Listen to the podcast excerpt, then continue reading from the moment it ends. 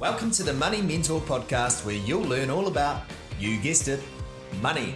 Our mentor, Dave Diggs, is a good old fashioned Kiwi bloke who came from zero to hero and established nothing short of an empire. Dave donates generously to his community. He owns several finance companies, including Cresta Credit, and yet he failed fifth form math in high school. His advice is gold. He's a street smart genius, a man of integrity, and he'll tell you how it is, whether you like it or not. If you want to learn all about money, this is a great opportunity to learn from the very best on offer.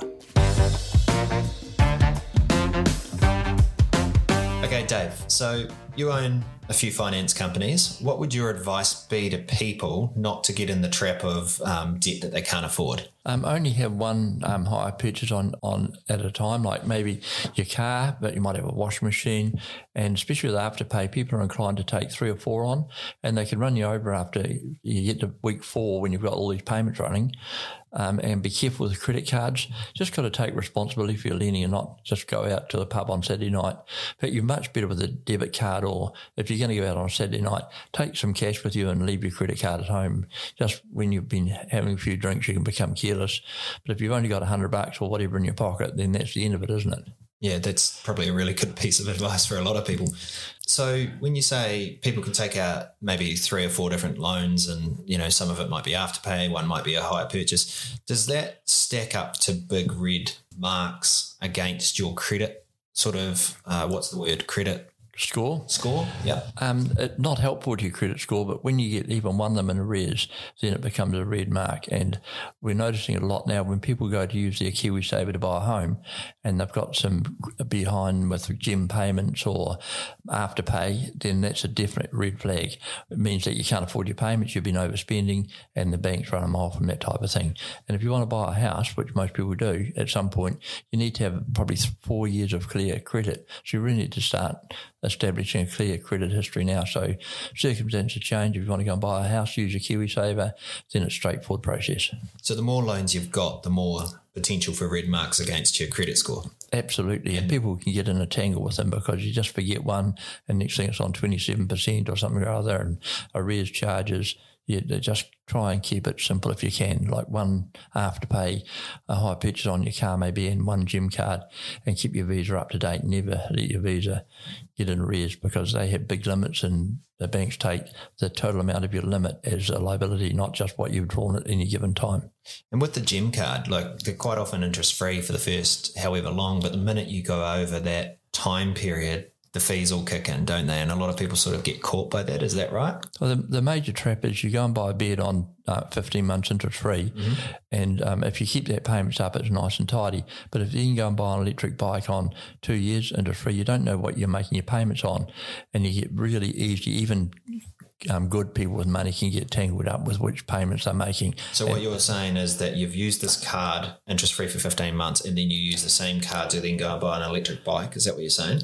No, you might be halfway through paying for your bed on 15 months and keeping the payments up regularly, and then you go and buy your electric bike or whatever else on 24 months interest free on the same uh, okay. credit line, if you like, but you can get them easily confused. And then you get into arrears 27% and letter charges and all sorts of default charges, and you really don't know what you're paying and what you're not. And Gem and some of those others just don't make it that easy to get out of it either.